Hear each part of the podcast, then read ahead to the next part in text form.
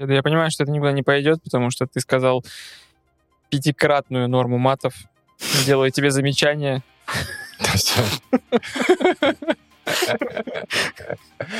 Ебучая, ебучая цензура, блять.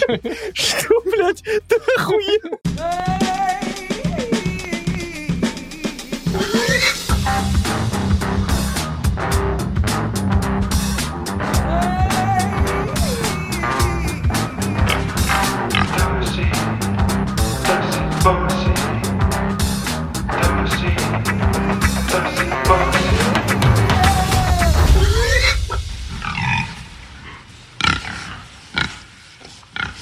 Здравствуйте, товарищи! С вами подкаст Тоси Боси.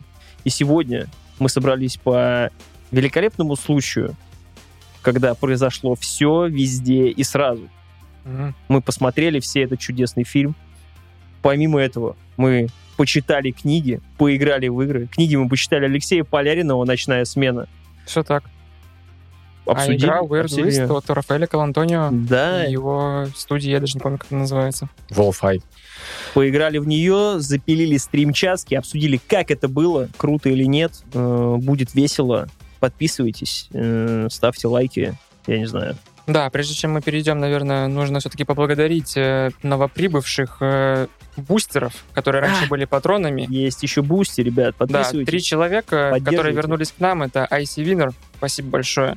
Это Григорий лучший. Яфа, тоже лучший. Супер лучший. И Павел Попов. Е. Yeah. Тоже лучший, супер лучший. Тот знаменитый ПВП. ППВ. Именно он. А почему? А реально, реально подписчики на бусте называются буст, бустер? Бустер. Но это бустер. Мой как-то экспромтик, я а, не знаю. А, твой экспромтик. Ну, потому мы, что Patreon патроны. То есть мы собираем свой этот, то есть Боси Ultimate Team. Открываем паки с подписчиками.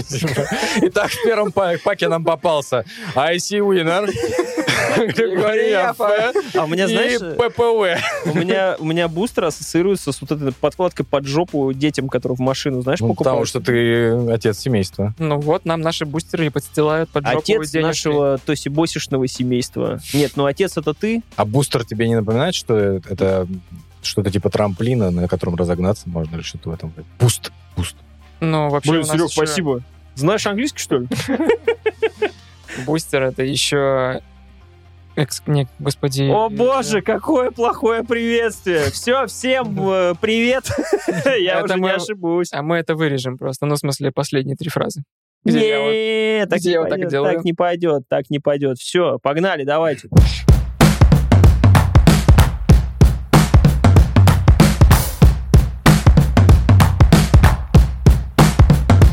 Что у нас на повестке первое? У нас сначала нерегулярные... Рубрика «Славянские чтения». Блять, я просто не сразу понял. Славянский базар, да. А у нашего дорогого гостя, нашего, я не знаю, товарища, может быть, слишком громкое слово, но у Алексея Поляринова вышла новая книга, называется «Ночная смена». Я должен был принести бумажную версию этой книги. Она чтобы... здесь, я держу. Паш, тебе тут нужно будет прифотошопить эту обложку, потому что, ну, я ее успешно забыл. А, книга называется «Ночная смена». Это сборник эссе, которым он, в общем-то, сам гордится и который очень любит, по его словам. А, мы либо прочитали, либо в процессе чтения этой книги хотели бы чуть-чуть ее обсудить и всячески... Я, наверное, буду ее восхвалять. То есть сначала предварительно чуть-чуть скажу, что тому единственному читателю, который скажет, что «А почему «Ночная смена»? Это же у Стивена Кинга есть такая книга». Буду бить ебало, я думал, ты скажешь. Ну, по видео это сложно сделать. Вот, это, я так понимаю, оммаж Стивену Кингу, потому что Алексей всячески признавался, что это один из его любимых писателей, поэтому тот слушатель, который выкупил эту отсылку, ну, не сильно... бронись, что это якобы плагиат. Вот, у меня м- как бы издалека будет заход про эту книгу. А, в бытность свою, когда мы все сидели в соцсети ВК, которую сейчас даже упоминать не хочется, раньше часто была такая штука, что ты идешь на какой-то концерт и вступаешь в группу, которая посвящена, посвящена этому концерту. То есть там, не знаю, скидывают туда возможный сет-лист, uh-huh. Потом после него там делятся фотографиями. Ну, то есть это какой-то... Там еще календарик же был сбоку, который напоминал тебе, что, условно, там через неделю, через месяц будет такое-то событие. Вот. Сейчас уже таких, я думаю, ну... Да нет, привычки... они, они остались, остались. Ну, значит, я просто перестал этим пользоваться. Да и тем более концерты где нынче? То есть нигде, только в онлайне. И часто в этих группах, когда ты заходишь уже после э, концерта, появляются там отзывы: «Ой, ребята, спасибо, там была такая замечательная энергетика, тыры-пыры». Периодически попадались такие отзывы, в основном от девушек впечатлительных, которые рассказывают очень романтическую историю, что вот, я перед концертом переслушала все альбомы, у меня есть с ними особенная песня, я ему там писала письмо этому солисту, что-нибудь такое, и вот в конце, самое последнее, он посмотрел на меня и исполняет эту песню. И я поняла, он поет ее для меня. Ну, то есть и там вот это вот все такое очень... Солист поет для нее. Да, она как бы это преподносит, всю эту историю своими глазами. Ну, и там, естественно, кто-то умиляется этому, кто-то говорит, ну, девочка, там, как бы софиты светят, вряд ли он мог тебя увидеть. Ну, такие вот скептики-говноеды, как я. И это к тому, что когда я держал эту книгу, у меня тоже было ощущение, что, Алексей, ты писал эту книгу для меня. Потому что... Ну, на самом деле, я, забегая вперед, подтвержу.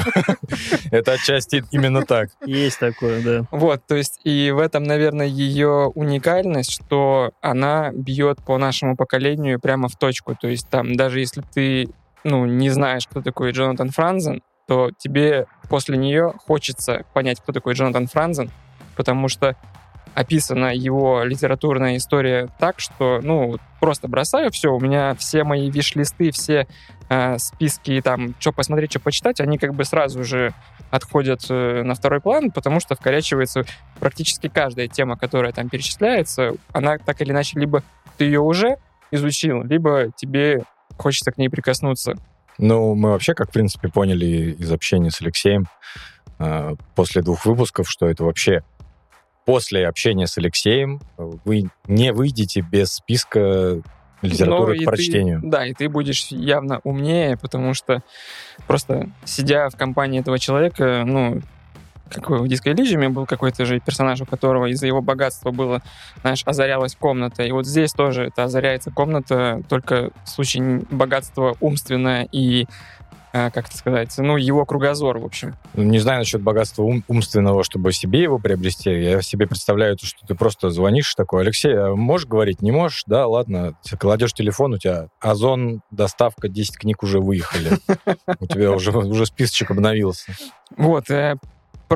Коротко, про что книга? То есть это сборник эссе всяческих... и писателей, и кинематографов, и что, наверное, важно для нас...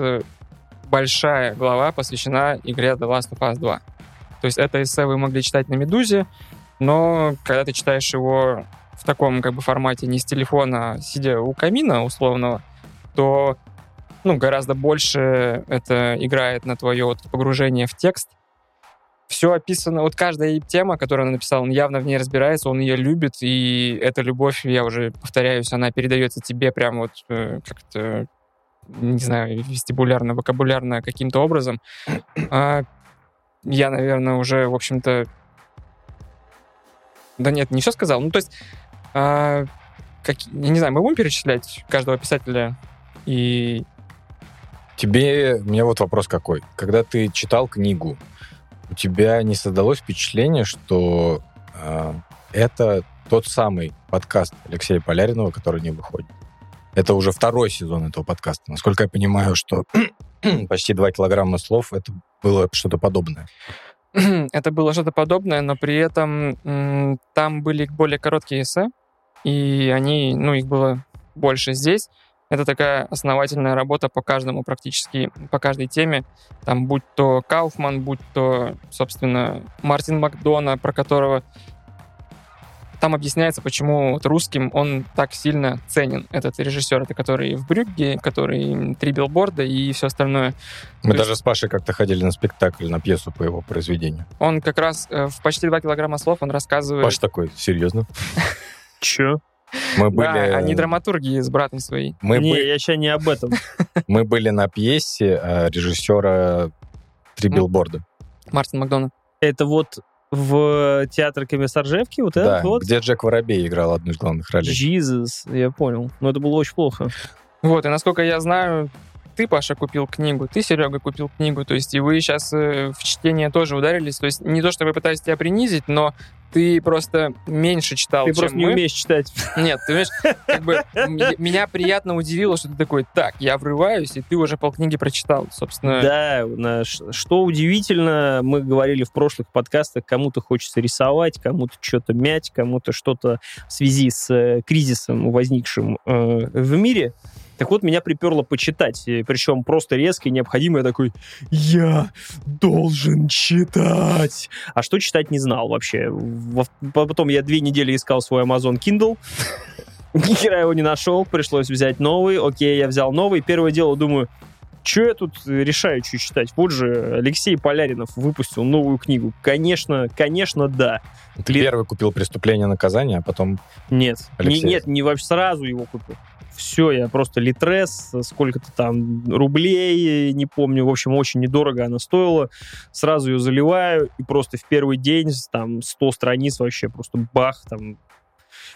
Мне было, ну, во-первых, мне было, да, поразительно, как я вам уже писал, потому что мне э, было интересно, интересное ощущение, когда ты читаешь книгу от писателя, но, ну, то есть, я не знаю, это как... Там, условно, у меня ощущение было такое, как будто я бы читал книгу, которую ты написал, да? Которую ты читаешь книгу от человека, с которым ты общался. Типа того, да, я читаю, и потом я, я вижу то, что он те же поинты выдвигал там у нас в подкасте, да, когда мы про «Матрицу» общались, и это все там, ну, то есть явно это как бы было параллельно. Это просто интересно было ощущать, что ты как бы это тоже слышал, еще и до книги, а теперь читаешь это в написанном виде, с более какими-то э, объемными отсылками. Я, честно говоря, был поражен, я задолбался в Амазоне выделять эти все фразы и того, кто есть, потому что я такой, блин, что бы почитать потом, да у меня там уже теперь есть что почитать потом, лет на десять вперед, вот. И я прям лечу по всем этим эссе, мне прям все нравится в плане мысли, которые он там... Э- как сказать, у него в голове там происходит, и которых он описывает, там, когда в морг пришел или еще что-то. Кстати, да, собственно, у меня ощущение какой-то сопричастности, что я как бы вообще, вот, я бы точно так же подумал, типа. А, эссе про, ну, не эссе про морг, а которое заключается, ну, начинается с того, что он уходит в морг, это... Ну, ты меня это понял! Погружается так, что... То есть, точнее, я погрузился туда так, что прям чувствовал запах. Да, я стоял этого... там с формалином вонял. Это погружение невероятное. Формалином, формальдегидом, господи, что я сказал вообще. И у меня ощущение как раз вот такое, что, блин, как-то, знаешь, как будто кто-то выражает твои мысли только, типа, нормальными словами. Это такой... Ну, вот если бы я умел говорить нормально, вот я бы хотел вот так бы сказать. Без попытки лезть или что-то такое, но вот это э, ощущение, которое, когда, когда писатель может создать большому количеству людей, вот это ощущение, что, о, это же прям в моей голове вертелось, но это довольно близко к величию, скажем так. То есть самая популярная книга, когда люди читают ее, и самые разные люди узнают себя в ней, это «Пролетая...» Ой, не «Пролетая», все время путаю, простите, «Кач разнырю». Вот, «Над пропастью во ржи». Вот, то есть и здесь мерзейший для нашего ужас. Поколения... Сколько попыток было у меня прочитать эту херню, я просто... Отвратительное дерьмо. Я вообще никак не мог, я просто такой, ну давай! Странно, я удивлен, потому что обычно люди ее... Ну, то есть она коротенькая, но не про Сэлинджера мы сейчас говорим, а про Поляринова Алексея. Возвращаясь к тому, что ощущение от личного знакомства, оно, конечно, усиливает вот это... ну, как сказать, впечатление. Вовлеченность в книгу икс три у вас. Да, и э, почему одна из... Э, один из пунктов, почему, типа, книга для меня. Я просто помню, что в Твиттере такой писал Алексей. Эх, вот бы увидеть продолжение двух э, килограммов слов, только вот там, чтобы было эссе про Last of Us. И Алексей такой пространный пишет, что, ну, да, возможно, когда-нибудь что-нибудь. Ну, было бы неплохо, конечно, да, да, кто-нибудь бы написал.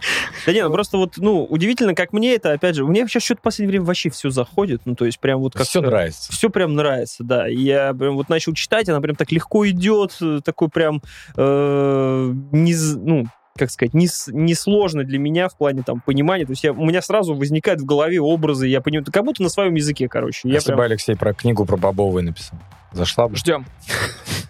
Куда донатить? А как она будет называться? Алексей Поляринов про бобовые? Тысяча лет, тысяча лет история бобовых. Вот, ну, не знаю. Мне, мне очень нравится. Я, я сейчас на половине. Вот, и... Я буквально... Она... Сколько у меня там... Не так уж много. Она не такая большая. двести шестьдесят она, страниц, да. Она не очень много там занимает, она займет, наверное, времени. Я не какой-то там скоростной чтец по диагонали, там сразу все слова. Не, Нет, я эти прям... книги нельзя читать. Я прям сажусь и такой, так, что за автор? Нельзя так читать? Нельзя по диагонали, то есть там не в сюжете дело, это как раз... Ну, да, сюжета читать. Нет, даже отдельные эссе. Там как раз можно удачно третью, пятую, восьмую. Но схема у меня была другая. Вы про это сказали, я просто был далек от истории именно создания. Ну, слышал о том, что она планируется, но какие эссе там будут включаться, и, наверное, в других источниках их до этого не читал, может быть, один какой-нибудь. Поэтому, когда я получил книгу на руки...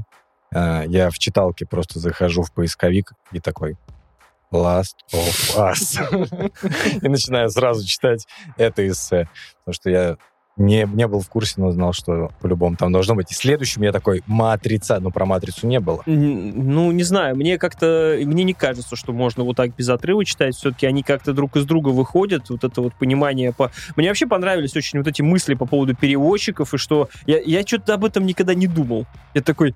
Капец, действительно же, переводчик просто охренеть как может повлиять на вообще на суть книги. И, как оказалось, были типы, которые просто взяли и просто нахер все перелопатили. Думаю, блядь, гений вообще. Ты не знал, что ты не был... Я сейчас думаю, хочешь написать книгу, возьми какого-нибудь малазийского этого и просто узнай сюжет и напиши, переведи свои. Я уверен, так миллионы людей делают, наверное. Очень круто. Так и ты все равно восславишь малазийца, а не себя. Ну, это тогда странный какой-то мув. Это очень... Так, ты, у меня не все еще не, продумано. Я думаю, ты имеешь в виду взять книгу «Малазийцы» и переписать ее под себя. Конечно, ну добавить а, там. Вот я думал, с... что перевести. Не, там... как с, с этой страны ООС, короче.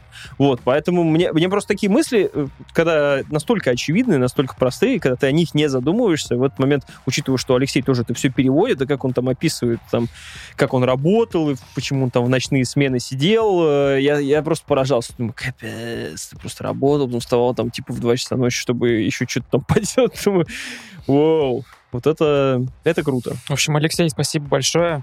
Мы тебе очень благодарны за наше просвещение. В общем, надеемся, что дальней, ну, какой-нибудь, точнее, триквел уже будет там через какое-то время, не знаю, чтобы тебе хватало впечатлений для написания всего этого дела. Впечатлений теперь достаточно, я думаю.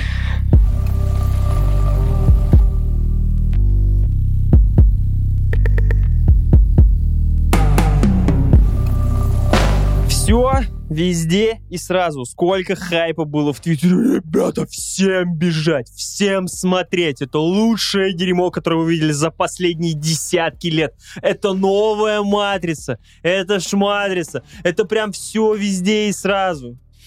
Я пошел. Столько иронии в твоих словах. Но mm. я должен поправить. Я сейчас личину Святослава оставляю. И... Личина Святослава. Да, и во мне переключается Станислав, тот ну, самый ну, говноед, ну. которого вы очень любите. Который и... все шестьдесят три выпуска до этого с нами был. То есть. Да, это было короткое. Он просто переключался на Алексея Поляринова немножко. Все это три человека в Твиттере. Давай будем честны, просто много ретвитов было. Как бы. Ну, Но... в общем, у меня, у меня было такое ощущение, что э, в какой-то момент... Возможно, это было там три человека, но в какой-то момент моя э, лента за- залетела с этими э, постерами, мнением насчет этого фильма, о том, что нужно скорее бежать. Ретвиты mm-hmm. с цитатами, просто ретвиты, э, лайки этих там, друг, друг, друг, друг на друга лайки, выкладывание других э, обзорщиков на тему «Смотрите, какая здесь звуковая волна, как я напиздел, очень мощно вообще». Вот, поэтому как бы... Это ты про нас уже, видимо, из будущего. Не, там реально я даже видел специальные выпуски на пятнадцать минут. Я такой, чего? То есть, ну, реально все, все об этом начали говорить везде. И я охренел с этого, потому что я э, ничего не слышал об этом фильме вообще. Не к тому, что если я не слышал, значит, этого фильма не существует, а к тому, что это было настолько мимо меня, я его даже во внимание не принимал. И тут все начинают на него идти, все начинают о нем говорить, это десять из десяти, тринадцать из десяти. У-у-у-у-у. Я такой, да что ж там такое? Ну и ты сходил? И я сходил. И, и не все так однозначно. Ну, я тоже так считаю. То есть я, когда... Давай немножко контекст обрисуем. Я вообще не хотел его сегодня обсуждать, этот фильм. В смысле, я думал его посмотреть чуть попозже, но тебе было супер важно его обозреть как можно быстрее, потому что хайп и прочее, прочее. Я такой, так, ладно, мы, значит, меняем свой распорядок дня, и в итоге я в пятницу тоже лечу на всех парах, чтобы посмотреть этот фильм. А чё ж ты летел-то, а не медленно ехал, не напрягаясь? Опаздывал. Делая вид, что, типа, мне не надо. На работе задержался. Ну, потому что... Потому что же, да, немножко? Тебе назло. Нет. Мне, конечно, очень приятно, что я таким образом влияю на твою жизнь, но ну, лучше да. бы в позитивном ключе. Через две сплошные разворачивался, да, да, да. там на трамвае, собственно, в Лондон-Молл свой заезжал. А, я сразу оговорюсь, вот у меня этого э, истерии не было, и я шел на кино, как на обычное кино, как, ну, на стандартное я иду. Я понимал, что если... выборка маленькая, и все люди кричат, ну, это все-таки не показатель того, что будет прям супер величие. Я уже человек опытный, я обжегся. То есть точно такие же возгласы в свое время я получил от «Безумного Макса» и от «Пацифик Рима». И чё? В чем проблема с э, безумным... Нет, подожди, вот сейчас закончили все это. Сейчас давай, давай мы сейчас вот Я вот буду за Пасифик Рим, он будет за Безумного Макса. Остановимся так. на Безумном это Максе. Я руководство катаю. Это хорошие фильмы, но типа они не но... лечат от рака, условно, если выражаться коротко. И как раз-таки на те фильмы я влетал, ну, влетал вообще на пердячей Просто тяге. Просто дверь. Да. Ну где? Ну давай. Шестое место. Все успел. Вот, то есть тут я шел, ну, уже... Э, цитирую, ну, уже с говном под носом. Я уже чувствую, шел Борна. Ой, я-то уже знаю, я-то умею. Просто, знаешь, такое... к худшему. Вот так вот сел, вот так вот просто такую книгу Алексея сложил. Нет. Ну давай. Абсолютно без скепсиса. Да, да, я да. сел, я чистый лист. Я не принимаю внимания ни хайп, ни отсутствие... Точнее, конечно, я немного кекнул, типа, Паша, хайп, хайп, хайп. Скажи просто, четыре человека в зале. Вообще абсолютно пусто. Перекати поле. Не, кстати, вот э, в отместку тебе я пошел на сеанс с субтитрами. И не потому, что я, типа, там пойду... Так ты только... же отмел зрителей себе Только вообще. без перевода. Так а в итоге зал был нормально забит. Я просто пошел на этот сеанс, потому что это единственный сеанс был, который мне по времени был удобен. Он был в два тридцать пять. Там вообще сеансов, типа, просто, я не знаю, два в день было. Ну, в общем, очень мало. И я пошел с субтитрами в два тридцать пять, по-моему, вот типа того. И просто заходим, ну, то есть вся середина занята, слева, справа люди. Ну, не прям битком, но я удивился, что у тебя никого не было. То есть это действительно, я, я в шоке. И хайп, еще раз тебе говорю. Но он, он такой, хайп, он среди наших э, киноманских кругов, наверное. Короче, манговый пес ставит десять из десяти, я хайплю все. Вот Ваня, так. привет. Вот, э, и я посмотрел его, у меня во время просмотра его строилась в голове какая-то рецензия, знаешь, уже я уже думал, как я это буду говорить, и во время кино у меня три раза текст переписывался, потому что, ну, как бы очень все менялось у меня, вот я по таким волнам скакал. А ты, ты уверен, рано начинаешь текст писать? А, а ты не увер... уверен, что не мешал себе да. этим? Я так все фильмы смотрю. Okay. То есть это, ну, это не конкретная особенность, это просто, mm-hmm. я говорю, что обычно, если ты приходишь на фильм Майкла Бэя, там с первых минут все понятно, ну, типа, о Я просто обычно, когда фильм смотрю, у меня, типа, шкала сразу заряжается, значит, на семь, типа.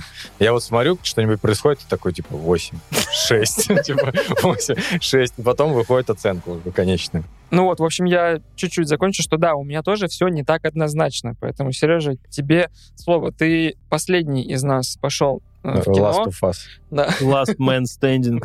Да, Last Man, реально. И ты как раз-таки тоже вроде бы не собирался, но я так понимаю... Но все из-за меня. Что мы... Из-за козла. Насоветовал. Надо говорить в выпуске про все везде и сразу. Слушайте, я... Ох, извини, хочу продвигать твой подкаст на волне хайпа. О, какой я козел. Осуждайте меня. Почему я по-индийски заговорил? Да. Ну, на самом деле, здесь с другой стороны посмотреть, что все собрались и в кино сходили на выходные. Вот именно. Плюс... Спасибо скажи, а так бы не пошел. Спасибо. Но на самом деле фильм я трейлер видел ранее еще. И вот когда именно пошла волна вот эта возбужденная касаемо его значимости фильма, то, конечно, мне пришлось немножко себя успокаивать уже, чтобы там не... Потише, потише, да, а ты сейчас как бы за десяточкой зайдешь, и только вниз да, придется. Но меня больше подкупило то, что в этом фильме сочетается одновременно... Может, судя по отзывам, сочеталось то, что нравится мне, и то, что может нравиться моей жене. И так как э, в кино мы давно совместно уже не ходим, я такой, ну, это будет именно тот раз. То есть и все запланировал таким образом, чтобы на него попасть. Но я с вами соглашусь, забегая вперед, что все оказалось неоднозначно с этим mm-hmm. фильмом. Я, кстати, шел э, с настроением не завышенных оценок, не, не, с, не с хайпом лютым, типа я сейчас построил тут рецензию, как же я буду говорить о величайшем фильме. Я шел наоборот на него. Я шел на фильм, который после... То есть если я, э, до, когда был коронавирус, я шел на... в кино и думал такой, это будет фильм, который я... еще в кинотеатре я не посещу долго-долго-долго время. В прошлый Когда... раз, извини, я тебя перебью, в прошлый раз была такая ситуация с «Джентльменами». То есть это был, по-моему, последний да. фильм передковидный. И... и потом я сходил только на «Довод». Вот. Это было спустя там какое-то время. Вот. «Довод» Причем уже джен... было во время пандемии. Да. «Джентльмены» был последним, что еще никто не в курсе был, что мы сядем. Ну, да, да. А вот когда был перерыв между пандемиями, э, на который уже все положили огромный болт. «Довод» был спасителем кинотеатра. «Довод» был, да. И мы как раз на него пошли, я на него шел такой, ну еще года два мы в кино нормально ходить не будем, поэтому надо сейчас впитать в себя как губка все, что это ноловское есть. Ну, слушайте, ну мы потом на самом деле ходили же в кино. Ну, и, типа, было дело, и, да. И кино шло, и мы ходили на фильмы. Я просто не воспринимаю этот фильм как, типа, о боже, это последнее, что мы... А я шел на него именно я так. Я воспринимаю, я соглашусь с Пашей. Я на него шел такой, ну, это все. Это прям вообще последний из последних фильмов. И если он настолько великий, то это будет вообще круто. Просто, мне кажется, поэтому и сложилось все вокруг него таким образом. Ну, и тут еще просто нужно отметить зарубежные оценки, то, что у него довольно большие. Да. Но в наших реалиях просто э, плацдарм вокруг него настолько расчистился, что, по сути, этот фильм должен был быть стать каким-то бриллиантом для своих, которые все будут передавать себе как раз там из, руки, из рук в руки свой этот бублик и рассказывать в своих твиттерах. А теперь массовый зритель это увидит. И это все-таки, несмотря на то, что это довольно простое кино, я не уверен, что массовый зритель выйдет довольным с него.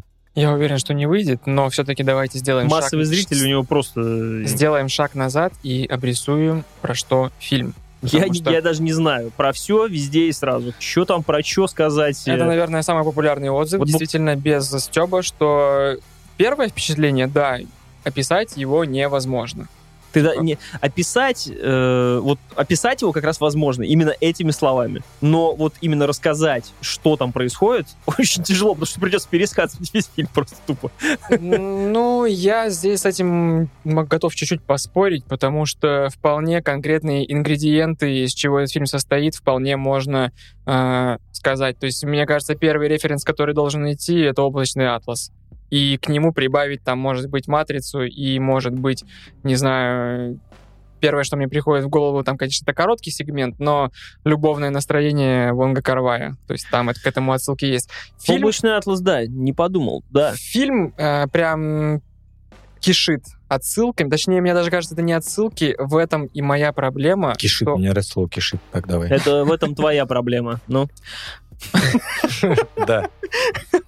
Что на самом деле это не отсылки, это просто взятые куски фильма, которые э, смиксованы между собой. И если совсем коротко пересказать, то вот у меня сложилось ощущение, что это хулиганский пересказ вот, собственно, «Облачного атласа» с «Матрицей». Кто-то еще делает от, э, э, референс в сторону э, Рика и Морти, якобы это лайф-версия, вот, ну, экранизация. Конечно, из одного эпизода, о котором все... Который так всем... А, это имеется... великий фильм на десятки лет, но помним мы именно ту сцену. Да ну как... камон, она была кринжовая, и у меня просто был в зале я... чел, который чуть не обоссался от смеха. Реально, он просто... Давай Нет, стойте, не будем мы пересказывать ща, эту мы сцену, да? Мы сейчас про пальцы... Про, про или... драку я. А, про драку? Нет, драка смешная, да. Я про пальцы.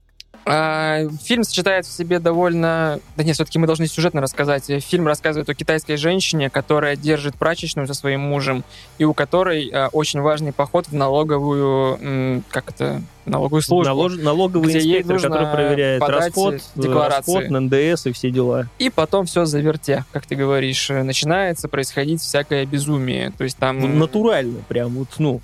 ну, не будет сильным спойлером, начинается мультивселенная, в общем-то. Почему? Это вообще не помогает, когда вот так говоришь, все-таки, ну, окей, человек сидит у налогового инспектора, и начинается мультивселенная. Ну, в действительности именно так и происходит. А что, в две тысячи двадцать втором году уже пора обозначить, что такое мультивселенная. Я не спорю, я просто говорю к тому, что там именно так и происходит. То есть ты же вроде как идешь на этот фильм, и он причем так начинается неспешно, да? Ты думаешь такой, ну, сейчас будут рассказывать, там, тем более ты можешь быть обманут, то, что это А24 фильм, или, как сказал бы Петр Сальников, А24, вот, поэтому... Я в смысле, не знаю. Почему обманут и, и что получится? Ну, потому что будет такой, типа, может быть, саспенс, как, знаешь, убийство священного оленя. Но ты же видишь трейлер. Там трейлер. А я не видел трейлер. Там трейлер хорошо заманивает. Ну, ну. Я, я особо не видел трейлер, поэтому не суть, не суть важно. Ты, короче, приходишь и начинаешь это смотреть. И он идет, наверное, минут пятнадцать. Вот просто фильм, типа, обычный. Что-то она там налоговая, что-то прачечная, дочь, бла-бла-бла-бла-бла-бла-бла. И потом просто щелк. И еще полтора часа ты просто и и пошла, вообще да. не успеваешь вообще сообразить, что происходит. Реально моргнул, э, очнулся, там уже пальцы сосиски и погнали дальше. Мое мнение, никому не важное. А, проблемы тогда уже говорим, то есть все везде и сразу. Этот фильм действительно включает в себя очень много различных э, жанров и фильмов, но у меня сложилось ощущение, что когда ты все и обо всем, ты на самом деле никто, не, никто и ни о ни чем, чем. Вот. К сожалению. Это там я не пытаюсь какую-то фразочку афоризмом сделать, но это прям... А мог бы. Ну, давайте перезапишем. Мог бы, но не стал. Ни один из элементов не доведен до своего пика. Прям, мою, прям мою жизнь описал. Так, продолжай. То есть это вроде бы и абсурдная... Прям жизнь главной героини описал. Вроде бы и абсурдная комедия... А, это очень короткий промежуток этого фильма, где есть, ну, очень больш... доля, большая доля абсурда, и ты думаешь, что вот давайте, продолжайте, но в какой-то момент это все в итоге переходит в условную драму. Эта драма тебя не торкает, потому что она перемежается условно шутками про пердеж. И это, знаешь, вот как вот, не знаю, ты уже вроде бы влился, тебя начинает это все трогать. Ну, то есть я очень сентиментальный человек, и вы знаете... И мне, ты реально трогаешь Мне себя. Пустить, да, слезу... Ну, не стоит Согласен. Много усилий. Но здесь я сидел с лицом лица, потому что только-только я уже вроде бы поймал волну, а мне здесь вот как нашатырный вот эту ватку подпихивают спирт с нашатырным спиртом, и я очухиваюсь. Так, а, и в итоге ни одна из эмоций, которая запланирована, и которую, ну, многие, собственно, в Твиттере говорят, что вот там такая-то сцена великая, такая-то сцена великая, кроме драки, я практически ни от одной из них не испытал восторга, катарсиса и других э, восхваляющих слов. Потому что то есть, я видел э, очень много хороших сегментов, которые работали бы, может быть, лучше. Каждый из них, удели каждому из них больше времени, а какой-нибудь э, убери нахер. Ну, то есть... я в этом плане с тобой соглашусь. Наверное, не дотянули, потому что если мы говорим про «Матрицу», да, и отсылки к ней, то нету культовой драки какой-нибудь, которую можно было бы цитировать. Это не рейд, и драки там, честно говоря, вот. Нет, одна из... даже из крутой драки. Ну, ты вспомнишь ее через два года? Нет, Я абсолютно не нет. Знаю. Это был ровно, ровно первый момент, когда э, начинается первая драка, и продавали в том числе, что это поставлено и... так, что «Мама, не горюй», там Гаррет Эванс из «Рейда» и, не знаю, кто-нибудь Я сижу, еще. Как этот, в гифке а Джек Николсон такой просто, ну давай. Я увидел эту драку и, и понял, а, ну то есть это был пиздеж, как я и ожидал. Ну то есть ладно, слушайте, все, ну, драки, смотрим дальше. Слушайте, ну драки при этом были всяк поставлены не, лучше, чем в Mortal Kombat. Ну просто они не как бы... Я считаю, на самом деле, как, если вы хотите касаемо драк... вот Ну драки лучше, чем как бы... Даже если взять, взять из трейлера, меня, наверное, заманили именно этим моментом. Вот именно эпизод, когда когда происходит драка с использованием полицейского щита, и она, героиня, вспоминает одну из своих, mm-hmm. э, так сказать, жизней или личностей, э, очень крутая сцена, я считаю, что именно по своей постановке. Это круто сделано, действительно, но... Она, ну, она по постановке крутая, но я говорю, вот когда э, тебе кто-то продает, назовем, даже пусть ты повелся на хайп, пошел, или не повелся, такие, блин, там, это величайшее кино, там, последних десяти, там, я не знаю, десяти лет, например. Ты такой, о, хорошо, что-то, за что-то я могу зацепиться и помнить, о чем оно такое великое. Снят он круто. Ну, там есть классные сцены. Культовыми они станут? Нет. Драки крутые? Да. Культовыми станут? По-моему, нет. Они не запомнятся надолго. Просто, условно, экранизация... очень сумасшедших драк, ну, в смысле, вот этой безуминки была еще тоже двенадцать лет назад в Скотте Пилигриме. Да, кстати. И он на порядок смотрится лучше даже сейчас, чем этот фильм. Потому это... что он не скачет влево и вправо. То, блин, тебе одно, то вот. тебе другое. Потому что мне как раз вот это и нарушало тут, вот про то, что ты говоришь, типа, не дотянули где-то или не довертели, там, не, до... не дошло до пика. Мне тоже кажется, что нужно было немножко подснизить градус этого всего. Даже при учете там этих и енотов, и и енотатуев, да, и этих пальцев и прочего. То есть ты на это смотришь, блин, и ты вроде как действительно настроился на вайб, что сейчас будет просто дико крутая драка, и просто в какой-то момент э, они там, я не знаю, соплю размазывают там и в рот там деду засовывают. Я сейчас не шучу, типа того. И ты смотришь на это, блин, вроде как оно и на абсурде, и не на абсурде, но я не готов был балансировать. То есть дайте мне, типа, две минуты. Вот этого хорошо, потом, пожалуйста, я переключусь на вот там пальцы сосиски хорошо. Мы, мы уже, по-моему, обсуждали это в каких-то из подкастов. Типа вот, мне кажется, риторику «дайте мне», «я пришел», ты пришел смотреть. Дело не в этом. Дело в том, что произведение. Пейсинг, э, вот этого, темп, в принципе, этого фильма, он очень... Э, ну, а мне кажется, он как раз-таки не разный, а он одинаково бешеный весь фильм. Он То выматывает. Есть ты пришел на фестиваль драм-н-бейса, хардкора и чего-то еще, и ты не можешь перейти э, в зал, за, как бы, где играет да, радио Монте-Карло. Вот именно, ты уже в спидах, у тебя да. уже вот так вот челюсть бьет, и ты просто заходишь как бы на Энну Марриконе, сидит на фортепиано, играет в какой-то момент, а ты там уже как бы музыка, музыка. Я даже, можно сказать, отдыхал на сценах, которые происходили в обычной жизни героинь. Если мы их так назовем, в прачечной. Угу. То есть это как-то это было так расставлено, эти эпизоды, что прям передышка была. Просто из-за, из-за этого ты в нужный момент, когда ты, наверное, должен в драму улететь и как-то прочувствовать героев, проблемы отцов, детей и прочего, ты не можешь, пере... ты не можешь перестроиться, вот потому что ты еще, ты еще прям не отошел. А вот если буквально... так думаться, как и героиня, она тоже в это перенеслась и отдышалась, и продолжила дальше. Возможно, но это там и ее проблемы в фильме, видимо, героини. Но когда... Мне, мне же нужно понять ее, понятно, что там ребенок говорит. Потому что, когда происходят финальные сцены, я же должен понять... Зачем там? Почему она пошла за ней там к этому? Или только, там не пошла? Не пересказывай весь фильм, да. Или не пошла? Ч- какие решения Зачем? Она приняла или не приняла? Что ты так к этому стремилась? Я должен понять, почему ты тогда так решила сделать и как она сделала в итоге. А я, а я не могу этого понять, потому что я не сопереживаю этому. Потому что тут как бы два часа была просто нарезка из самых любимых фильмов режиссера. Вот, да. Смотрите, мы... вопрос такой у меня. У вас было в жизни когда-то, что вы выходили с фильма, и вы для себя решали, что это вот культовый фильм? Вы, да. вы выбегали из зала и именно кричали десять из десяти, это великий фильм на все века. У вас было такое с каким-то фильмом? Дважды в моей жизни это было. И это было, не к сожалению, к счастью, просто так получилось. Это были пресс-показы, когда я приходил, я выиграл на чудесном сайте «Киноговно» тогда билеты, и там собрали вот таких же... Этот лаки гай все время выигрывает. Все билеты. У меня был реально стрик такой, что я раз четыре или пять подряд выигрывал. Счастливое число Славика. Я, собственно, однажды так попал, посмотрел на Даррена Аронофски вживую, потому что выиграл билет. Но не о нем сейчас речь. Я ходил на «Потрошителей» Мигеля Сапочника, которого мы уже как-то раз упоминали, и ходил на «Хижину в лесу», где вообще сидели просто сплошные киноманы. И это, наверное, был лучший сеанс в моей жизни. И он шел...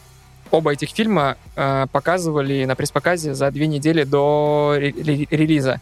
И все вот эти две недели я ходил просто как э, сумасшедший, там, одногруппникам, друзьям, говорил, что, чуваки, это изменит кинематограф, это вот просто такое кинище. Ну, то есть в случае с «Хижиной в лесу» мне казалось, это типа закрытие темы ужастиков, все, дальше уже ужастики снимать не нужно.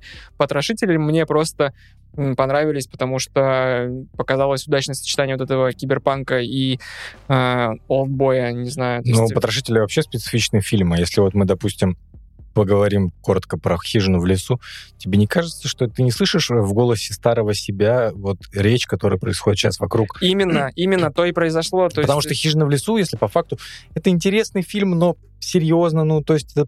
Мне не зашел. Нет, я имею в виду финальный твист. Да, ну, да, да, прикол. Там финальный как бы. Твист, там весь... Ну, он против... сам фильм, он, он на абсурде с ужастиками. Ты вроде как... Он же он так и работает, по-моему. Ну, это то, вот что... не реконструкция, а шмеконструкция, как это пост... что-то там, в общем... Пост, пост, мета, мета. Вот, это, вот, и тогда это казалось свежим. То есть деконструкция, не реконструкция, господи, я уже... Реконструкция. Деконструкция, да, реконструкция. Реконструкция — это этот Хэллоуин ремейк. Вот, тогда это казалось свежим. И, ну, я понимаю тех людей, которые кричат о том, что «Все везде и сразу» — это величайшее кино. Я повторюсь, мне фильм... показался простым не потому, что люди кричат. Но при кричат. Этом тебе фильм понравился. В итоге он мне понравился, и я буквально несколько дней назад сидел там с родственниками и говорил, сходите на это в кино, потому да. что это как минимум необычное кино. Вот, вот, это, вот, вот. Это просто, ну, это любопытное кино. Это... Ну, это странное ощущение. Я уверен, что, мне кажется, что мы испытали все это впечатление. То есть мы посмотрели. Мы умом понимаем... что это за фильм, что он из себя представляет. Но ты все равно выходишь не то чтобы разочарованный, ты выходишь задумчивый, скорее всего, с него. И ты размышляешь над всем увиденным, mm. и, как, и какие у тебя впечатления, какой отклик это у тебя вызвало. Слушай, но он все-таки может что-то задеть в человеке, потому что вот этот момент с нереализованностью кого-то, да, или вот это вот про камень какие-то штуки, это такие фундаментальные какие-то вещи, которые тебя действительно могут поразить, может быть, если ты не насмотренный зритель, или даже если насмотренный, мне кажется, даже такие простые какие-то штуки могут тебя оставить впечатление. Мне тоже фильм очень понравился, и я бы его рекомендовал как какой-то экспириенс, когда ты действительно, слушай, сходи вот на это кино, вот ты получишь действительно все везде и сразу в один момент, и вот как люди умудряются сейчас вот это все воедино совмещать. Ты прокачаешься в том, что есть теперь мультивселенные, тебе там быстренько объяснят, тебе объяснят, как они между собой взаимодействуют. Ты, если ты насмотренный зритель, ты, ты вообще будешь офигевать от, от отсылок, или, может быть, это омажи, или как угодно там называй, плагиатом, когда, ну, там, с переключениями, но доведенных до абсурда, вот эти же странные, когда не объясняют, почему они, как это, трамплин, который там у них происходит, когда ты не понимаешь, что, что вообще за херня, а потом тебе спустя там пять минут это объясняют, такой, а, так вот почему эта дичь происходила. Это интересно, это прикольно, и даже насмотренный зритель получит удовольствие.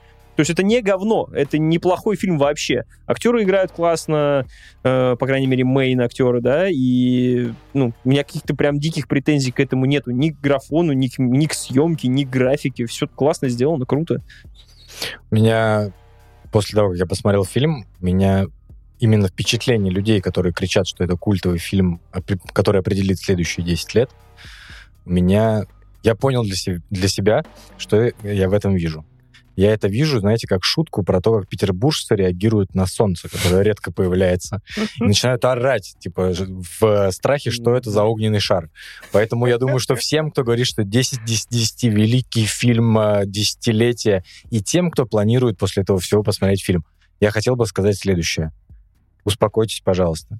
Вы действительно посмотрели кино. Вы пошли в кинотеатр и посмотрели кино, потому что раньше вы э, смотрели Марвел, смотрели какие-то еще подобные фильмы, это испортило, вы уже грустили, вы были вы забыли, печ- что... печально, вы забыли, что такое кино, и вы посмотрели, наконец-то, кино.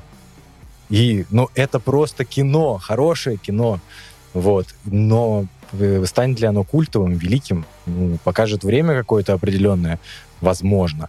Плюс я обратил внимание, что от него сильный э, восторг испытывают люди, которые все-таки причастны к творческим профессиям. То есть это, возможно, монтажеры, возможно, сценаристы. То есть я думаю, что это тот самый момент, э, о котором, кстати, Алексей писал в своей книге, когда ты видишь чью-то идею и такой, блин, почему не я придумал эту идею? Почему, почему, почему, блин, не я разогнал? Блин, почему им повезло так?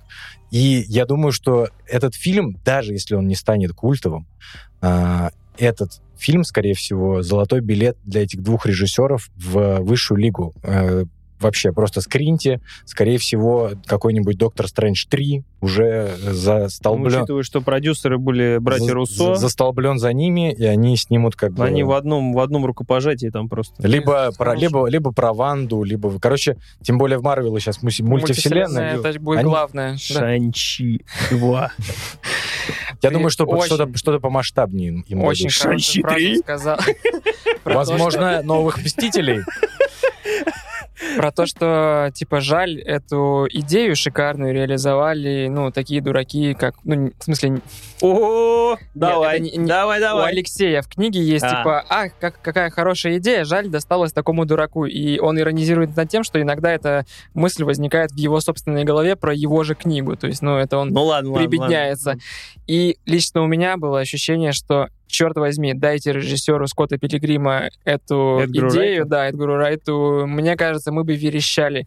Возвращаясь к твоей теме про станет ли он культовым, у этого фильма нечего цитировать. Этот фильм состоит из цитат, поэтому как ты можешь что-то из него придумать? То есть, ну, невозможно это. Он, он в нем нету изначально какого-то своего...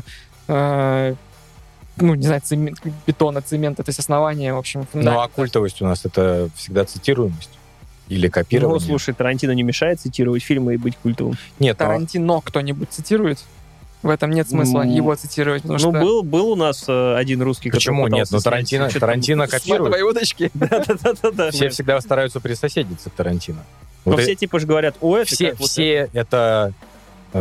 Вы, господа... Гай Ричи? Нет, это вы, господа российские режиссеры или хотя бы их монтажеры, которые в, в трейлере всегда вайб, как у Тарантино. А, да, так да, же да. задорно и прикольно, типа.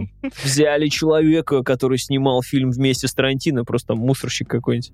Возвращаясь, не возвращаясь, просто у меня есть супер конспирологическая теория, эффект синих занавесок, все вот это вот смешайте. И это моя личная, конечно же, беда. Когда мне говорят про вещь, которая включает в себя все и сразу, и везде, у меня всплывает в голове один определенный сериал, про который мы делали спецвыпуск. Э, называется «Мистер Робот». И сейчас дослушайте до конца. Я не сошел с ума, почему я пытаюсь привязать этот фильм. В какой-то момент он начинает цитировать Вонга Карвая. Вы помните сцену, где Мишель Ео из параллельной вселенной кинозвезда. Они выходят на улицу. Да.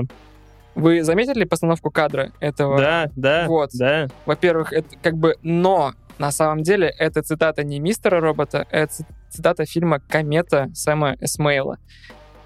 Я всем рекомендую его... Точнее, возвращаясь к мистеру Роботу, почему я думаю, что это тоже какой-то оммаж Сэму Эсмейлу.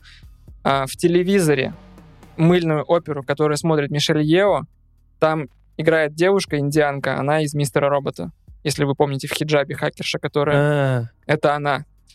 И ой, я ой, думаю, что отсылка к «Комете». Почему? Потому что это фильм про то, как э, пара, Джастин Лонг, актер, и э, актриса из «Бесстыжих», не знаю, как Дж- ее зовут. Джастин Лонг — это дешевая версия этого Росса из «Друзей», да? Да-да-да. То есть, ну, это который сын, не, точнее, не сын, в «Крепком орешке четыре» играл. То есть, обычно он в всяких комедиях играет.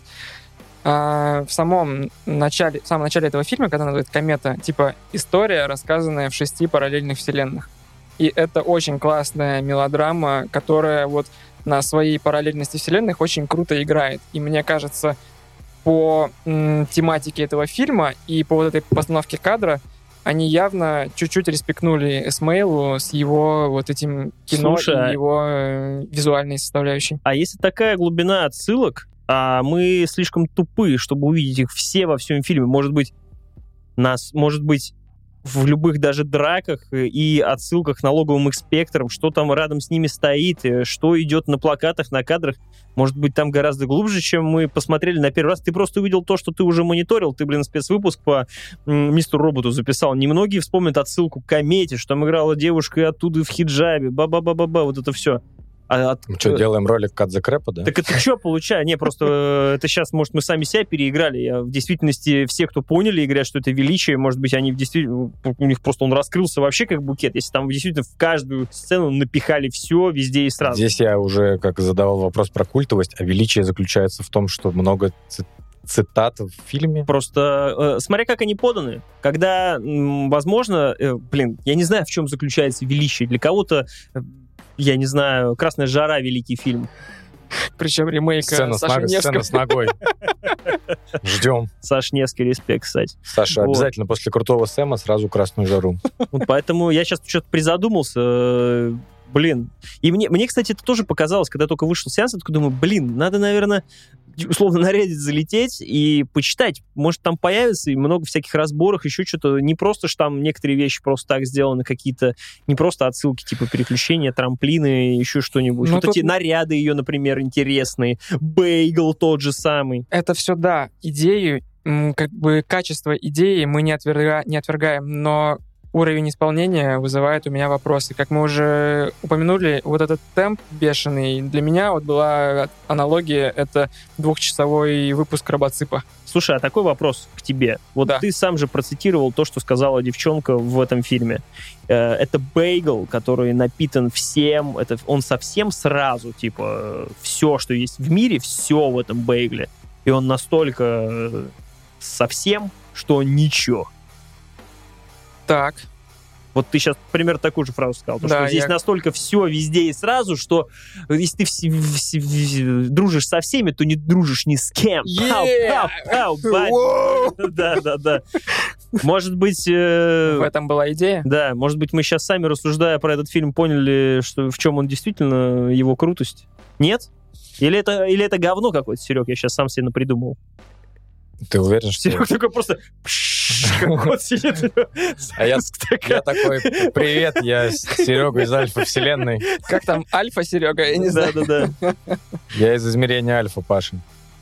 Ну, меня, быстро меняй кроссовки и бежим в подсобку. Правый на левый. Да, и погнали.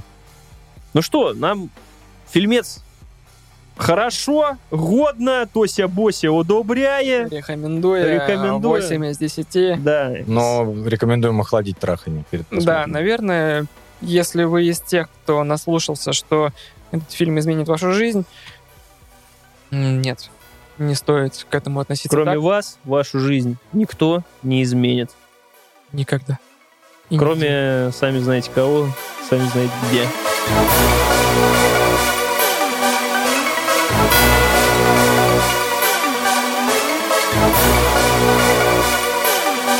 Состоялся первый стрим Тоси-Боси с Сережей. С Сережей сели и замутили на нашем Twitch-канале. Не надо на него подписываться, скорее всего, туда стримить не будем, но пробный стримчанский. Очень странная реклама. А на что подписываться тогда? Да ни на что не подписываться. Следите за анонсами. Да, следите за анонсами. Мы просто еще пока не выбрали платформу, куда будем это делать. Я пробовал Telegram, что-то не завелось. Ну, скорее всего, это будет YouTube. Ну, если закроют, то, ну, разберемся, короче. Имейте в виду, стримы есть. Об этом в нашем Telegram-канале вся информация есть. Так вот, поиграли мы в игру Weird West, правильно? Все так. Вот. Весело получилось, что удивительно. Спасибо. Смотрите стримы. Всем пока. Ну так что за игра-то была? Давай просто коротенько расскажем, что это было. А, да, смотри, поиграли Слава. Да. Пока ты отсутствовал, занимался своими делами. Прогуливал. Был вез... везде. У тебя, у тебя было был. все везде и сразу у тебя происходило. Мы здесь э, поиграли в новую игру от Рафаэля Колантонио Weird West. Для Знаю тех, такого. кто не в курсе и не ориентируется в именах режиссеров, геймдизайнеров, писателей, э, мультпер... мультперсонажей. Рафаэль Колантонио — это бывший руководитель студии Arkane, э, которая создала такие игры, как Dishonored, Dishonored два, Prey, Dark Messiah of Might and Magic. Аркс Фаталис какой-то. Это уже совсем для старых. Ну, а Deathloop для, для олдов. Deathloop уже без Колантонио владела. Да. И выступает, в принципе, всегда... Не в принципе, а всегда данная студия выступала в жанре так называемом Immersive Sim. Угу. Который dead. И здесь, возможно, начала... Могла бы вынести дверь сейчас, или в окно мог кто-то заскочить, потому что я, когда начал изучать вопрос, я понял, что война идет до сих пор э, вокруг. Можно ли игру считать Immersive Sim или нет? Что... Можно. Любую? Или, как, или эту игру? В смысле? Нет, если просто ты... Если игры за их определенные качества, э, ты ее величаешь Immersive Sim'ов, то может, могут прийти люди, которые тебе пояснят очень резво. Серьезно? Что, что это является не таким, что это слегка измененная эр пи джи. А это топ-даун-шутер от третьего лица. Топ-даун-шутер? Да. Просто есть какие-то прям защитники и гильдия защитников иммерсивного. Есть гильдия, да. Есть гильдия, да. Просто вопрос в том, что есть, как это назвать, это культ или что это? То есть ты идешь по улице, тебя встречают два типа, такие в футболке Dishonored и Prey, только не нового, а старого Prey, такие пять Immersive Sim'ов назови. Да, именно ты так. Такой, а, ну, там, ну, ну, Deus Ex, э, ладно, хорошо. Э, так. System Shock. О, ладно. Пошла вода горячая, я смотрю. Ладно, проходи. Ну, там Doom три, ох ты, суд. Или Red Dead Redemption. На самом деле, если за уши притянуть, то и Doom три можно, потому что я так... Red Dead Redemption, чем тебе не Immersive Sim? А Sims четыре, чем тебе не Immersive Sim? Даже название есть. А SimCity. Это Паша уже осаждает гопников, которые его остановили. То есть он, знаешь, в атаку идет просто. На самом деле, мне нравится в нашем сегодняшнем выпуске то, что все произведения, про которые мы говорим, они объединяют в себе много всего не связанного между собой. Пусть это сборник эссе на разные тематики, будь это фильм, микс из разных жанров, или это игра, которая тоже э, является чем-то особенным. Обычно. Которая эр пи джи, изонометрия. Но не эр пи джи, да. но не эр пи джи. Изонометрия. Шутер, и... шутер, но не шутер. А, вот. Я на самом деле для себя определил в какой-то момент, что я являюсь поклонником, давайте уже называть это нормально, Immersive Sim'ов, а, потому что для меня это игра в чистом виде. То есть это вот игра, в которую э, я могу играть так, как я хочу. Я для себя определил в какой-то степени, что э, чем Immersive Sim может отличаться от игры в Open World. Immersive Sim — это игра, которую отличники создали для отличников. Я определил для себя так. Потому mm-hmm. что если мы посмотрим на всю историю данного жанра, обычно это... довольно узкая группа людей, которые из, из год, ну, там, с, с какой-то периодичностью в несколько лет выдают э, новую игру в этом жанре. А, для себя при этом я считаю, что игры в Open World — это игры для двоечников. Объясню, объясню почему, потому что в чем... Объясни, почему. В чем принципиальное различие, спросите вы. А принципиальное различие в том, что Immersive Sim дает тебе инструменты к, к твоей импровизации.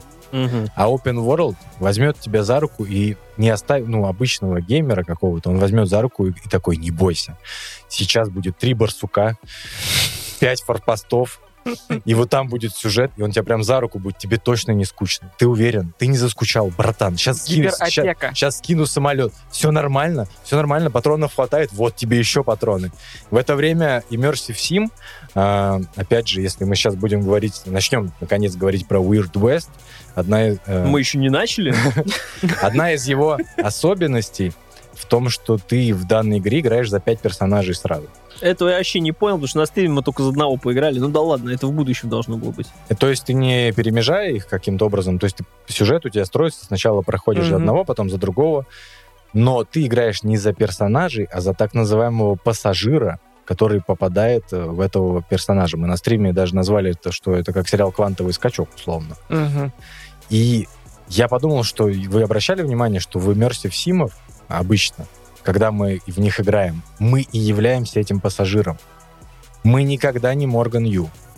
Мы не э, персонаж из Dishonored. Но ты же знаешь теорию, что и человек-то сам по себе не... Тоже пассажир. Тоже пассажир так-то в своем теле. Так, может быть, поэтому так и легче привыкать к Immersive Sim'у, поэтому к ним так и тянет. То есть ты просто на время игры ты подсаживаешься в это тело, э, принимая... Ну, слушай, при... мы сейчас все, что говорили, и ты говорил...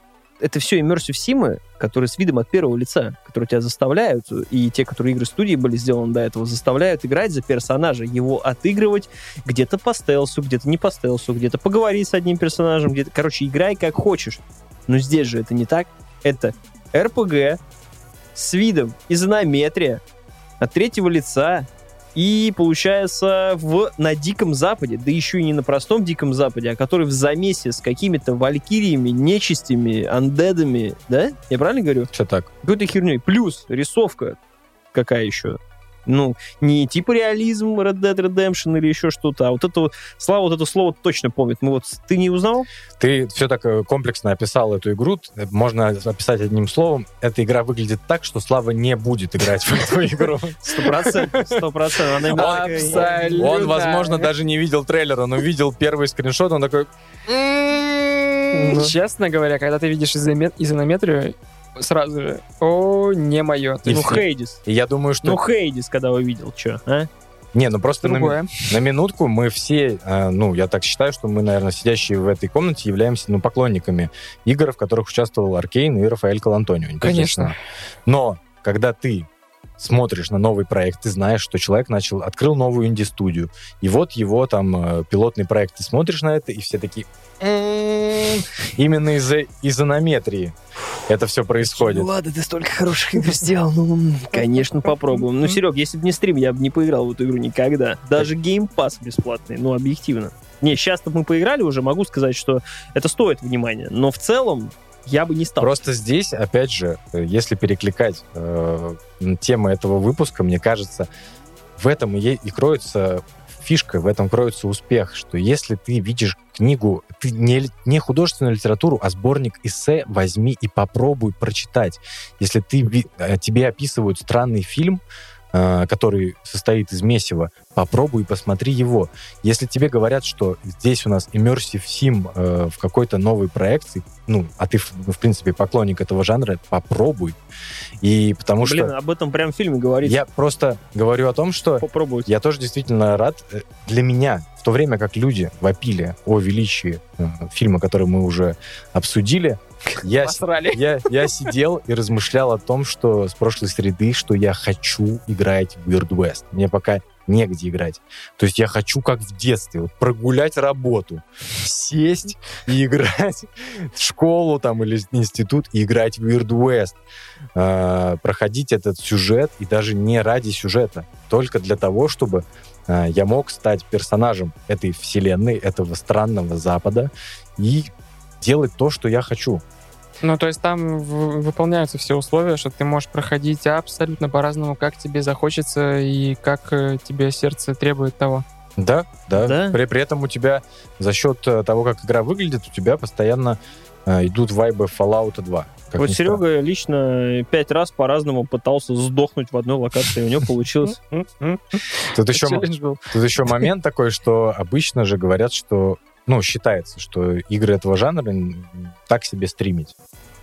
Потому что, да, ты читаешь почту и прочие вещи, ну, то есть это как стримить чтение книги. Странное вообще занятие, потому что все строится именно на погружении, и э, когда тебе прилетает сто рублей, и ты должен, не знаю, там, прокукарекать, если, ну, зависит от стрима, и, наверное, у вас такой был, то это все ломает. Мы без ста рублей кукарекали просто.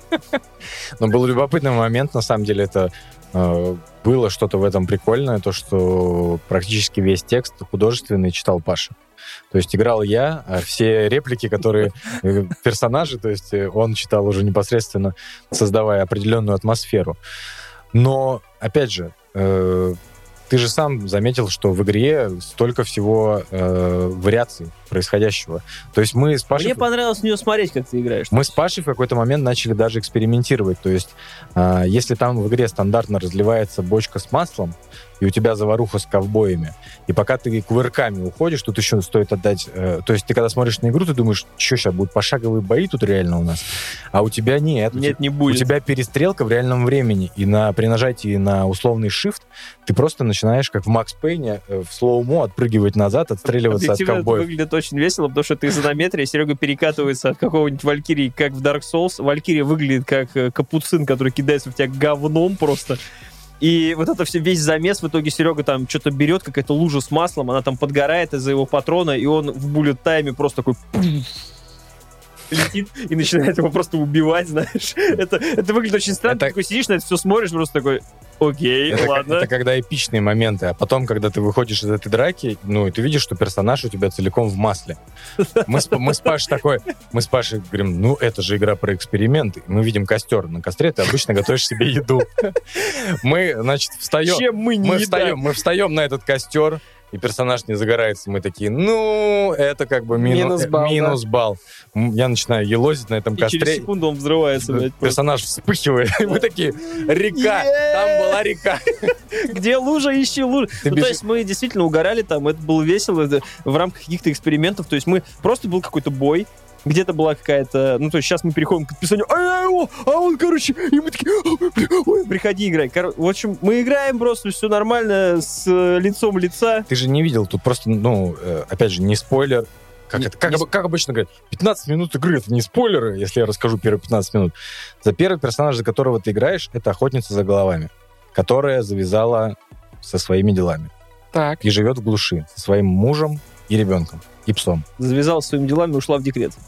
Ну, уже вышла из декрета, уже ребенок там большой. Ну, а тут ее потянули обратно. Да, да. И, значит, когда игра начинается, она просыпается... Я думал, что уже завязал. Я его выводил на эту фразу. Я слышал, что он не удержится. У тебя игра начинается с того, что ты вселяешься в эту девушку, она просыпается, смотрит в окно, а там банда стоячей воды, правильно я помню? Вот, вот с этим все было очень плохо. Ну, вот это, знаете, знаете, вот этот нейминг в инди-играх, да, банда в инди-фильмах. Воды, э, деревня под названием Скворечня, просто даже просто сложно выговорить. И там все, знаешь, вот это типа Black Water, там черная вода, Stillwater, типа, ну, то есть очень странно это. Это как Вилариба и Вилабаджи, типа, да. Деревня Stillwater и Blackwater. Ну, вот типа того. Одни, типа, на одном фильтре чистили, а другие на другом. Так вот, они, э, приезжает эта банда условных каннибалов, как ты понимаешь на тот момент, они забирают мужа, потому что он сладенький, сладенький и вкусненький. Типа, я бы съел. Я бы съел. Будь я каннибалом. Но я условный каннибал, поэтому я не буду тебя есть. Причем он так сказал, как будто это вытекало из его беседы. Как ты понимаешь, условные каннибалы приехали, убили его жену. Да, у меня друг один условный каннибал. И они убивают пса и ребенка. Игра начинается с этого. Но... Приходит ее подруга, шериф, и говорит, тебе нужно вернуться. И как ты шутил, что ты когда-нибудь, Слава, будешь возвращаться в наш подкаст. Каждый раз Слава возвращается в подкаст, как Джон Уик разбивает. Скоро он, не, он скоро уже выгнать будет. Слава в понедельник запи- записывается, в, в, в субботу заливает полы в гараж. Обратно. Такой, слушай, ну наконец мы уже примем нормальное решение навсегда просто завязать с этим. Просто экскоммуникада рассылается всем гостям. Каждую субботу отказаться от раз. Ей реально дают лопату и говорят, вон там в сарае твоя одежда и твой револьвер. Она откапывает. Так это провокация. Если бы они напали на нее, то у него есть карта. Если бы у Джона Уика не убили пса, он бы тоже бы ничего не сделал. Мы сразу окрестили героиню Джо, Джоана Уик. Выкопали. И мы сказали... Выкопали? Мы сказали... Как бы режим бешеная сука включен, ребята, просто типа сайд-квесты. Нет, я просто иду и убиваю вас. Мы периодически забывали об этом, правда, иногда и такие, а, да-да-да, все, все, забудь об этом, сломай ему палец нахер, и все. И при этом игра тебе дает... В игре есть механика, как в Fallout, раскапывание, раскапывание могил, закапывание могил. И ты можешь похоронить пса, похоронить ребенка и отправиться в свое путешествие. И эта механика потом в дальнейшем, она тоже э, тип, ну, будет необходима, потому что в этом мире, так как это странный Дикий Запад, если ты не будешь, условно, придешь в деревню, в которой большое количество трупов, и не закопаешь их, то они могут превратиться в зомби, когда ты вернешься сюда обратно. Потому что здесь есть ковбои, которые превращаются в оборотни, которые какие-то, в каких-то виндиго, как в дожить, есть, дожить в общем, до рассвета. Есть какой-то мир, в котором ты погружаешься со временем. Это захватывает. Есть, ну, возможность, тебе это будет интересно, такой, в такой мир погрузиться. И ты там можешь действительно отыгрывать. Разные вариации есть, пушки, не пушки. По поводу закапывания, это, конечно, классно, но делать закапывание на кнопку подбора вещей — это очень тупо, потому что мы закапывали каждого трупа, потом откапывали, а потом обыскивали, потому что это на одной кнопке, типа, закопать, там, зажать, знаешь, а взять, типа, нажать. Серега все время путал, и, ну, и получалось то, что мы любого трупа сначала закапывали, а потом такие, ах, блядь, у него же кольцо, твою мать, обратно откапывали. При этом... И бросали, знаешь, не закопано. Мы такие тупорылые были, блядь, Джон Уик. Всех решили пооткапывать. Ой. Но при этом игра напоминает, наверное, больше всего Dishonored. То есть она выглядит, наверное, в какой-то степени как Fallout, но э, именно за счет того, что многие арты и, и персонажи рисовал э, художник, который делал первый Dishonored. Антонов? Не Антонов, который именно, именно персонажей рисовал а. самих. Вот. Он портреты здесь все изображал. Это просто... Э, стоит восхититься Колантонио в том плане, что у тебя проект, видимо, и такая небольшая студия, что у тебя... Уже твои братюни рисуют тебе эти портреты все.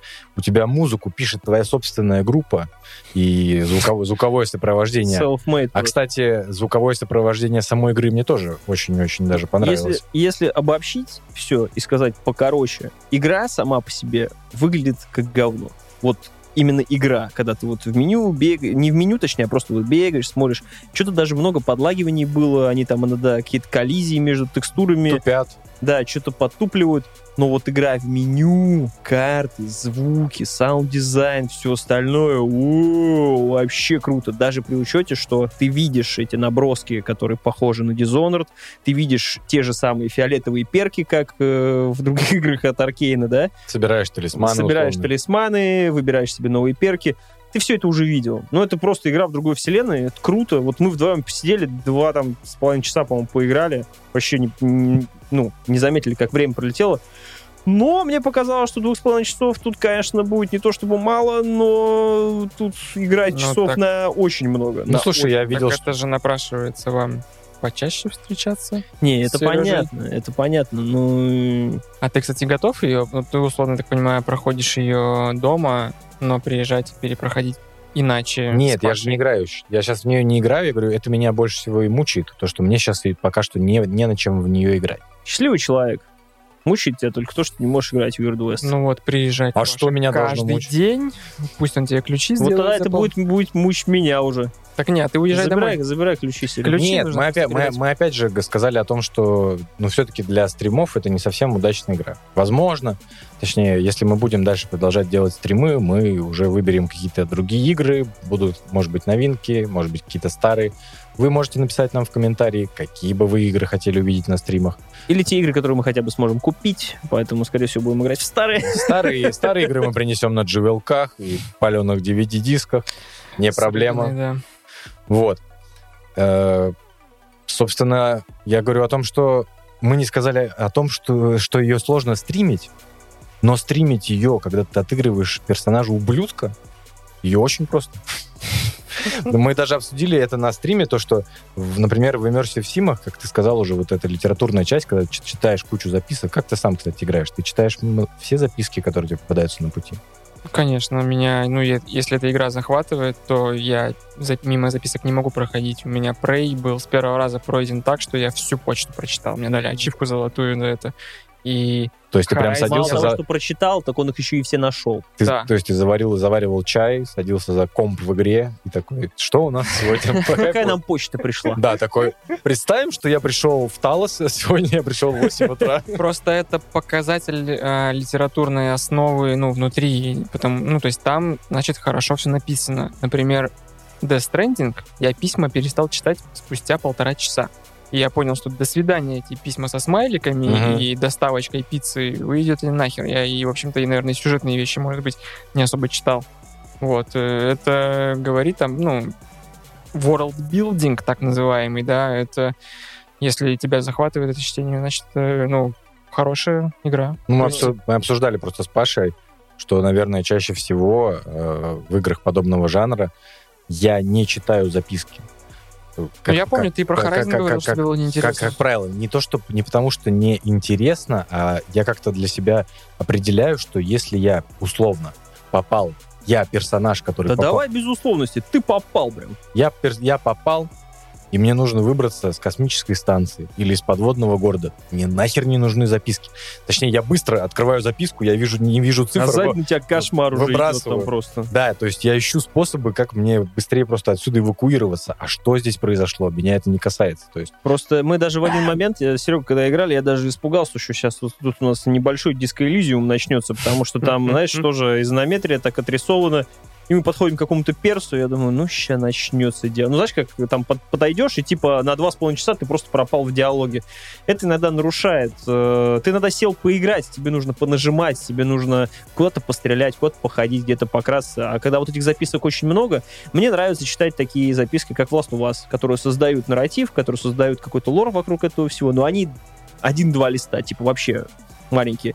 Когда это записи в виде Horizon, когда ты там просто что-то отсканил, он тебе там бу-бу-бу-бу набурчало, и не, ты я понял, согласен, что в Скайриме дневники я и сказки Норд не Да, читал. Там же реально книги были. Ну, как это всегда это я сразу, делал, до свидания. Как и в Ведьмаке, я такой беру в этот, в инвентарь. А, там ты потом читаешь? Были. Я такой, я потом прочитаю. А ты читаешь? И никогда не читаешь.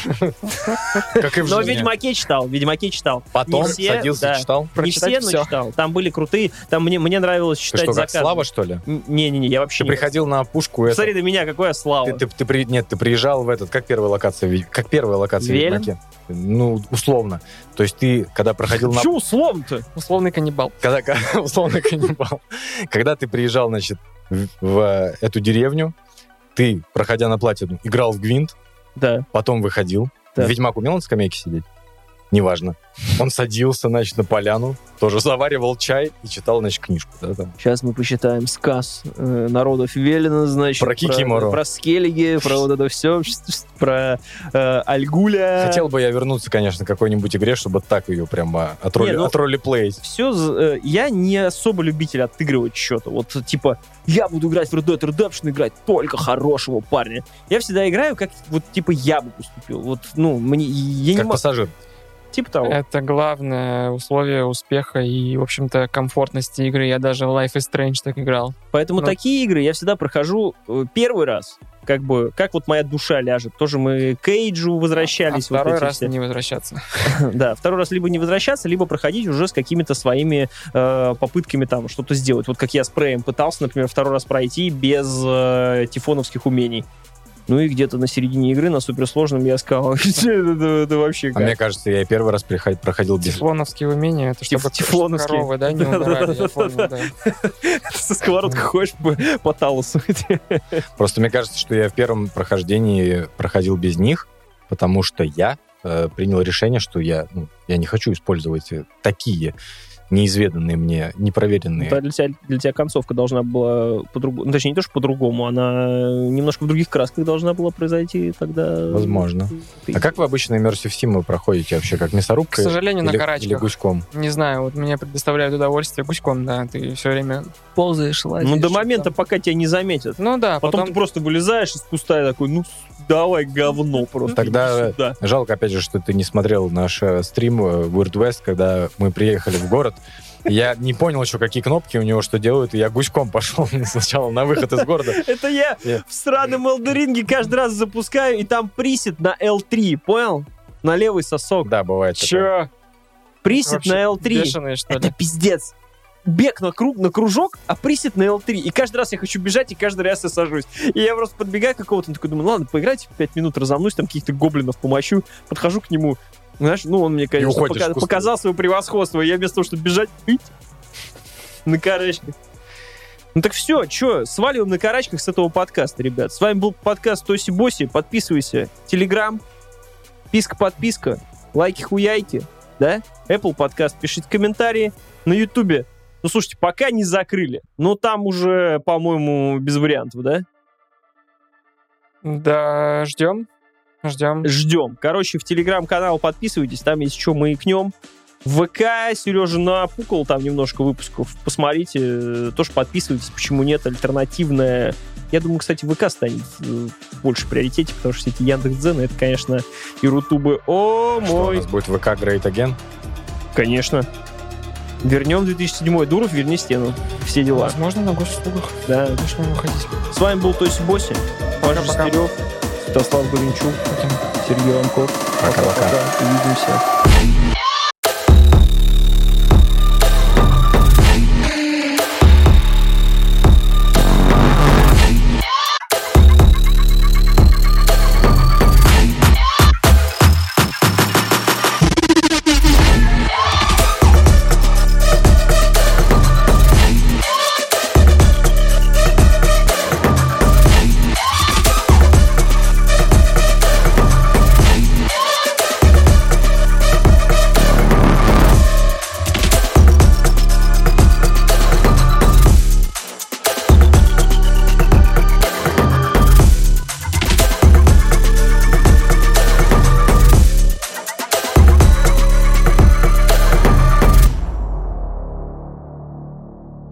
разобраться. Ты за пятнадцать минут выложил почти два килограмма матерных слов.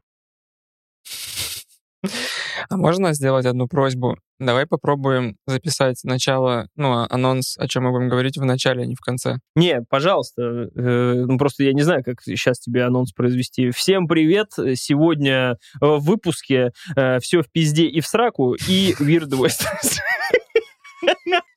Хорошо, это то, чего я ожидал. А также... Я просто задал тебе тон как бы всего этого.